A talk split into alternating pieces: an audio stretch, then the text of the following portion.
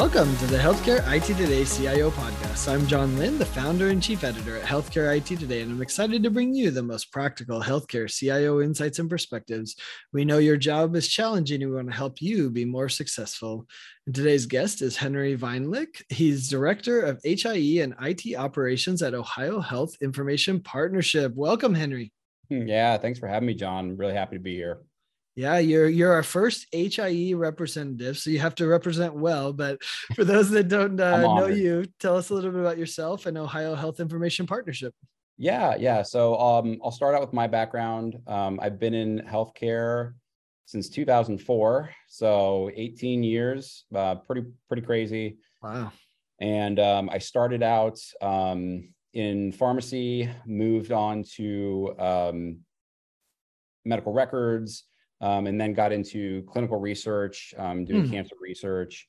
Um, went to uh, Ohio State, got a degree in microbiology, um, got out in the workforce, and I uh, I found myself um, working in a lab, but being more interested in the lab software than actually doing the research. And so, um, so awesome. I, I, yeah, I know. So I, I, found myself making friends with the uh, the developers of the lab software and and it, I kind of reached a point where I was like, why don't I combine these two things? Why don't I combine healthcare and, and my interest in in technology? So um, by by a, a, couple of chance meetings, I, I ended up getting a, a, position here at the Ohio Health Information Partnership, um, where, like you said, I'm I'm uh, maintaining all of the uh, IT infrastructure for us. So um, it's been quite an interesting ride.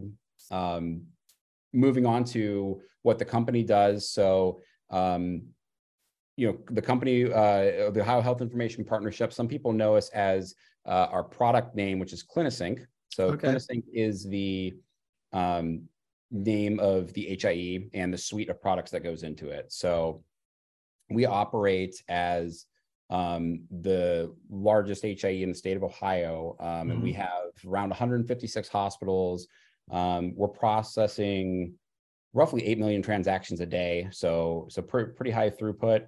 And we're taking that data, we're deduplicating it, we're putting it into a single patient record, and then we're providing that data back out to the community. Um, so your providers, your hospitals, your health systems to be able to use that in the clinical setting. So we can do that in many ways. Uh, we have we have portals, we have automated APIs, we have uh, notifications that go out, we have directed results delivery. We do some work with the state for um, public health reporting. So uh, lots of different um, avenues there, but that's uh, that's the basics on on the company. Yeah, it's great to see so many millions of transactions being processed. I, I think we we sometimes forget how much progress we've made, and so I think that that illustrates to some extent the yeah. the volume. So yeah. let's talk about you know you you talk about you provide all these services, right? And talk about the IT stack for you know what does it look like for an HIE like yours? Yeah, it's it's pretty interesting because uh, there's no manual on this stuff, right? Yeah. It's um it, it's it's the wild west uh, in, in some regards. So, um, you know, our, our definition of HIE is the most inclusive definition. So, if it's something that we can do, we try to do it um, mm. for for our clients. Now, that definition can be different for other states and other regional entities out there it, it, all depends on what the needs are in the community but we mm-hmm. we took the approach of of you know exposing the most data back out in the community as possible. So um, like i mentioned that 8 million transactions is uh, quite a lot to manage. Uh, where you know our company is small. We're, we're hovering around 25 to 26 staff i believe. Um, so being able to manage that means we have to have a lot of efficiencies in place. So when when you look at you know the needs of HIEs, uh, for us being the the most inclusive, we have um, we have uh, both a vendor that we utilize for uh, the majority of our back end processing and some of the front end applications. Um, however, we also maintain our own internal infrastructure that sits in front of our vendor um, mm. that, that we are able to uh, be kind of the, the first point of connection for our, our constituents. And that allows us to be a little more nimble with the data. So while we are feeding everything into our current vendor, um, should we pick another vendor to help us with, you know, maybe moving into a new area or we have other needs that come up in the community, we can easily uh, pivot on that. So, uh, so we we maintain um, probably about 10 to 15 servers, uh, you know, at a data center, obviously not not not on sure. site, but but uh, we we maintain 10 to 15 that are um, wholly owned and operated by um, the Ohio Health Information Partnership. And then we also have uh, the infrastructure over at our vendor. Um, the majority of this infrastructure is going to be your typical um, API gateways, SQL uh, tables. Uh, we do have some non-relational databases as well in there. Um, and we have uh, a lot of it is custom developed uh, like master patient indexes, mm. um, indexing services, validation of the data, transformation of the data, uh, a lot of steps that go into it. So it requires a lot of processing power. Yeah, that makes sense.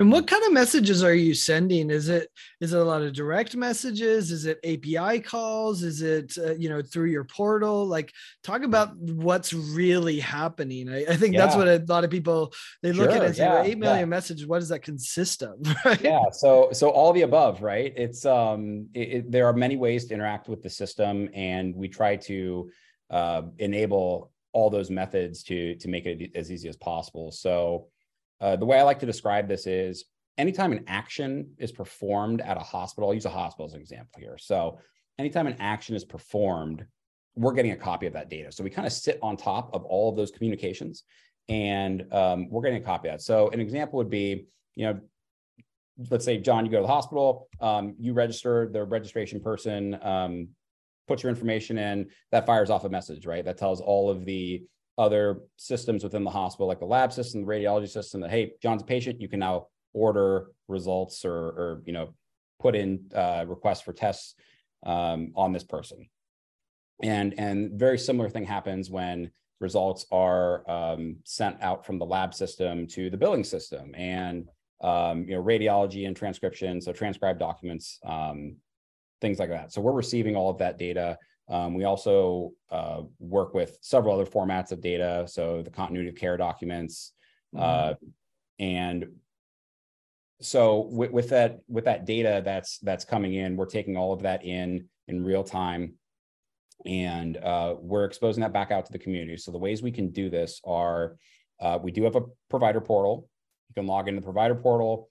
Uh, it looks very similar to a patient chart, only this mm-hmm. patient chart has data from all the hospitals or healthcare systems that this person has been to, uh, which, we found is, is very valuable. But do um, providers um, like to do that? I mean, I feel like so, going to another portal feels like a lot of work, right? Yeah, yeah.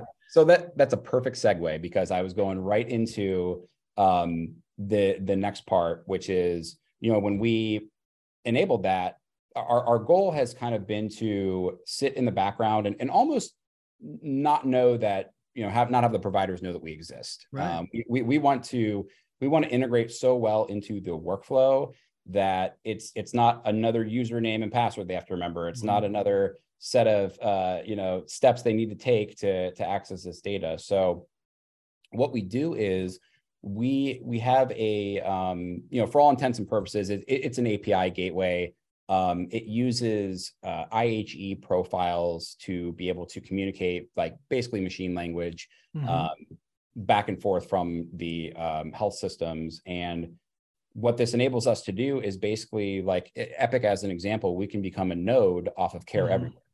So, nice. so when you're in Epic and you're you're hitting all of your Care Everywhere, uh, you know, instances, um, you can also hit us and get the data that is not in care everywhere. So um, we're we're really bridging that gap between um, the major vendors uh, in, in this instance, and you know not only that with being able to query this data, but we also um, allow for automated queries. So if there are patients scheduled to arrive, you know, the next day or the next week, overnight, their systems can automatically query us. They can pull mm-hmm. that data back into their EMRs, and this data is is structured in a, a continuity of care document way, which is you know a, a pretty widely recognized standard. and that's able to be incorporated directly into the patient chart. And the physician doesn't even know any of this is happening. All, all of a sudden this data is now available and it's it's it's proven to be really valuable in the community. Yeah interesting. What do you see as some of like the other big it challenges that yourself and other hies are still working to resolve yeah th- this is um you know it, it's a really interesting question because a lot of hies are formed as nonprofits mm-hmm. and and being a nonprofit comes with its own set of challenges um, and and especially when it comes to funding so you mm-hmm. generally have to get creative about um, how you can select software and infrastructure uh, and and that that you know sometimes means doing things like going at, at a more of a partner model with mm-hmm. with vendors um, and, and saying hey look we're a nonprofit. We're here to serve the community. So let's partner up on this and say this might be a new use case for you. Maybe we help you develop it a little bit. Maybe you resell it.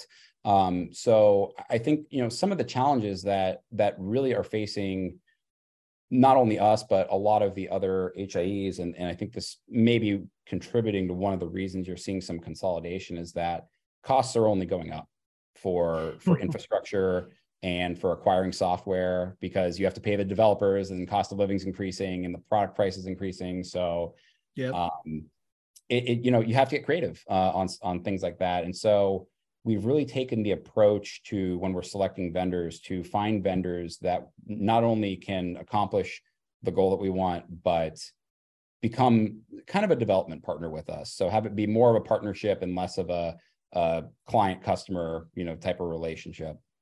Interesting.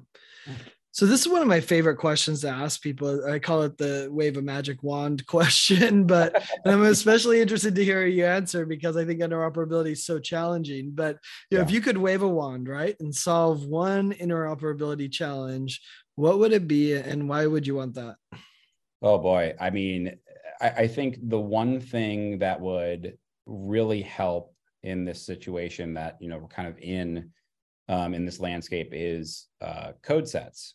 So hmm. each each hospital and um, you know healthcare facility, their EMRs have um, everything's coded, right? The the the the lab test name is coded. Uh, your physicians are coded by NPI. Mm-hmm. Um, even the results themselves are coded, and there and there are um, there are some standards out there. Uh, there there's like LOINC, there's SNOMED, RxNorm, NPI, right, for providers. Um, and but there's also an option to just make them up. and so you can in, in in your you can make internal codes essentially for for your system. And and we actually see a lot of uh, health systems do this where they will use internal codes. Um, now we're getting away from that. We're it's slowly starting to get away from that, but um, when when you're building, you know, in EMR, I'm I'm just going to take a, a make an assumption here, but I think that sometimes it's just easier to just say, well, here all here's our list of tests, just throw codes on it. I don't have mm-hmm. time to look at a whole LOINC mapping of codes and figure out, you know, does this one match up with this? And it and it takes, yeah. and, and, you know, I, I think everybody that listens to this podcast understands that whether you're deploying a new EMR or switching from one to the other, you're all it's always a race against the clock because you can't you can never do everything you want to yep, do. And, there's always and, more. Oh, there's always more. And and so um, you know, I think something that would really help interoperability is is getting to some sort of maybe not a single standard, but a collection of standards that that could help us integrate even deeper than we are today. Um, you know, th- this is something that we do as as an HIE. So we get all this data in. We actually map everything to our code set that we have standard. Mm-hmm. And, and that's how we're able to combine all this data together. And, and so um, I, I think that taking that element out of there could probably really help us. It's interesting. So you're not asking for more code sets. You're just asking for everyone to use the same code sets. Is, is that, did I understand that right? Yeah. Yeah. I mean, to, to an extent, right? I mean, I don't think there's ever going to be one thing that applies to everybody, but I do think that eventually we need to get away from make, making up your own because because a mm-hmm. complete blood count at hospital A is a complete blood count at hospital B. Yet, you know, one can be a code of 68 and the other one can be a code of 72. And um, you know, in, in, our system, that obviously doesn't reconcile well, and that requires sometimes manual intervention, sometimes it's automated.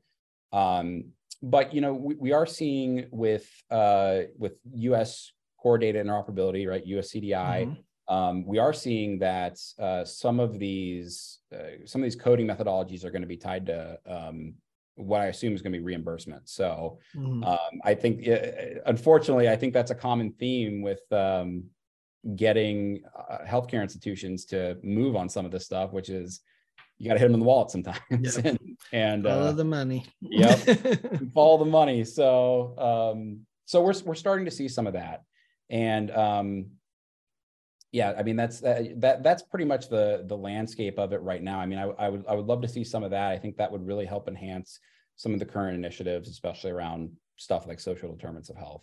Yeah, well, let's talk about that. Uh, you know, you and I met at the uh, Direct Trust Civitas conference there in San Antonio, yeah. and you know the whole focus was around health equity, social determinants of health. How real are these efforts, right, to address health equity, and, what do you really see happening from an HIE perspective in this regard?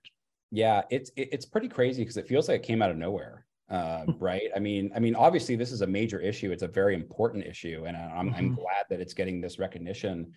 Um, but it seems like over the last three years, we were talking about how to make interoperability better. And then it was like a light switch flipped. And, and now it's like, wait a second, we have this major issue right now um, about health with health equity that, you know, we're going to have a bigger impact in this area than probably managing, you know, like I said, to, to contradict myself a little bit, the managing code sets, right? So, mm-hmm. um, I think that so after hearing all this stuff, it's it's obviously a, a very real issue, um, and there are companies out there that ac- actually have been really helpful in this, and I think we're starting to see um, the the com- the combination of some of these companies that exist and companies like ours, um, which are HIEs, and, and, coming together at the same table and saying how can how can we help? But we have this this kind of massive um, pool of data. How how can we either integrate into this or or use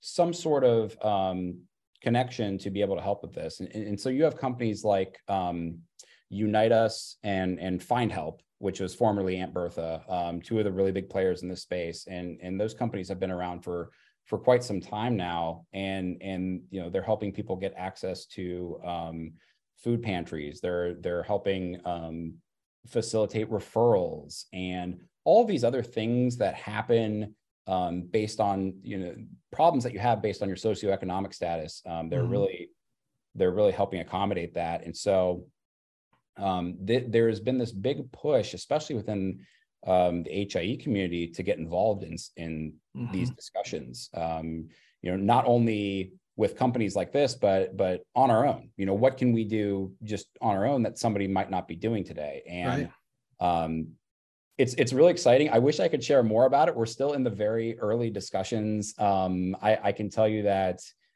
this is this feels like kind of um, the culmination of everything that that HIE has kind of worked up to, which is now like th- there was a big push to implement, and and um, once we implemented, now there's a big push to um, interoperate more with the data. Now there's a now there's a big push to find these new avenues, and, and social determinants of health being the first one um, I think it, it kind of paints a good picture of what the future of HIE can be because with with more people going onto Epic and Cerner, it really feels like it's just going to be Epic versus Cerner, like Coke versus Pepsi. and so mm-hmm. and so and so there, you know, there there might be some value there that that decreases um, with some of uh, the interoperability side, but it, you know, if we can show, hey, there's some really cool stuff though we can do with this data, and not only that, but we can re-expose that data back to you so you're aware of what's going on with this and help you provide better counseling um, to your patients then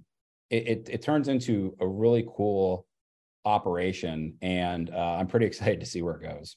Yeah for sure. I'm interested to see how it evolves as well. Uh, you know you have a lot of the data and the connections to the providers. So you know in some some ways you can see where that makes sense because a lot of the sdoh health equity is about the data. So yeah, we'll see where it evolves. Right.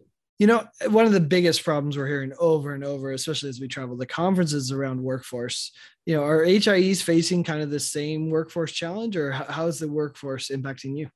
Yeah. Um, so you know we we are but i feel like we kind of always have um oh, yeah. there there's it's just normal it's, yeah, it's, status quo for us the um, day in the life of a nonprofit hie yeah it's, it's, exactly you know be, being a nonprofit being a smaller company it, it is hard to be competitive sometimes so what we do as opposed to um, maybe traditional benefits we really make sure that um, we are explaining how innovative some of this stuff is and saying, you know, yeah, you could go work for a mega corporation, probably make a lot more money, um, but you're most likely going to be looked at as more of a number and and and a, and a machine that puts out work. And and here um, we're, you know, we, we have this culture of kind of like the the trailblazers of this has never been done before. You can't look it up. Um, if you want a say in how this goes, if you have ideas uh, of how you want um, you know, to to help change, you know, just this little niche of healthcare in the United States, then we want you. And um, and and we've really found some great people by being able to kind of kind of show them the potential of you know the impact they can make because um, you know money's not everything right if you can get paid a, a ton of money but not feel fulfilled in your job and um, you know, I, am sure you've seen it. I've seen it. Um, there, there's the the ability to make an impact at a company. I think is is what most people strive for, and so that's what we try to uh, foster here. Um, and and so you know, does turnover happen? It does. It, it happens every now and then. But um, but you know, on, on the whole, I wouldn't say it's uh, any better or worse than it has been for us. It's just kind of a status quo. Interesting. Yeah, I met one of your colleagues and she said that. She said, Yeah, the thing I like about working here is that I have a real impact and that, you know, and and I get some ownership of some specific projects. She'd been there, it sounds like since near the beginning, if I remember right. And uh, mm-hmm. you know, and she's like, Yeah, I saw the evolution, I saw the impact we've been able to have. So it, it's hard to quantify that in a, you know, it's it's not a follow the money, it's a happiness and lifestyle and yeah, and those types of things, right? That you can't buy. You can only earn them. You know, so that's right. That's right. yeah. Well, we always like to wrap up these uh, episodes with a little career advice. So, what what's the best piece of advice you've gotten in your career? Oh boy, yeah. I you know I've been thinking about this one pretty hard, and and I don't want this answer to sound really basic because I didn't. it, it's something that like you know you say it, you're like oh that makes sense, but but I didn't really understand it um, until later on in my career, and and that was learning to think in terms of business decisions. Hmm. So, hmm. Um, you know, I'll, I'll, give you an example. So, like, you know, you see, um, you need you need a car, and and I'll I'll be the first one to say, like, if I need a new car, I'm probably making my decisions more based on emotion than financial sense. Uh-huh. Um, but you know, there there have been as I progressed through my career, um, just learning about um, you kind of don't know what you don't know. And when you make a decision um, about maybe it's acquiring software, maybe it's acquiring personnel, but really taking a step back and saying, well, how does this impact? Um, you know, like the financials of the company. How does this impact um, our, you know, does this is this in line with our vision? Um, is this, you know, what are the benefits that we're going to get here? Um, and and again, this sounds really basic, but I think that if you were to ask me, you know, 10 years ago, like, oh, do you, you know, when you make your decisions, are you making them, eh, are you making the best decisions for the business? And I would say, yeah, of course, of course. Like, why would I not make the best decisions for the business? But then as you, you know, progress in your career and you start learning like, okay, well, if we hire a person in this position, we're assuming this position exists forever. We don't, we don't, that position doesn't go away. So if that person leaves, we need to backfill that position now. So that position is, is exists forever. Furthermore, you know, that then you have salary, right? But salary is not the whole thing because then you have benefits on top of it. So it, it's like getting really in touch with, you know, understanding that it might be really easy to make a certain decision, but understanding the full impact of that decision. And, and, and I know that's difficult sometimes when you're starting out in your career, you know, you might not be able to uh, fully understand that, but um, I, I think, uh, you know, just, just working towards the understanding every part of the business. Like I'm, I'm not a finance person yet. I have to maintain a budget, so I have to learn finance. So it, it's it's good to it's good to really understand every part of the business. You don't have to be an expert in it, but understand finance, understand policies, understand uh, basic operations, um, and and the, the quicker you understand that, the the more successful you'll be. It's it's a very valuable skill. Yeah, I mean, you're highlighting something I've experienced, right? Where I get over my skis sometimes because I think I understand the problem when in fact I only understand two parts of a 10 part issue, right? Which I, I, think is what you're saying, right? Yeah. Like, uh, you yes. know, having a little humility to go understand the other eight parts. So exactly. then you can fully understand the business complexity, which in healthcare, it's all complex. So, yeah, right. It is. Yeah. Thanks, Henry. This has been a lot of fun. I appreciate you sharing your insights and perspectives. And thanks everyone for watching and listening. If you want to find more great healthcare IT content like this, be sure to check it out at healthcareittoday.com or search for the CIO podcast by Healthcare IT Today on your favorite podcasting application. Thanks, Henry. Thanks, John. Appreciate it.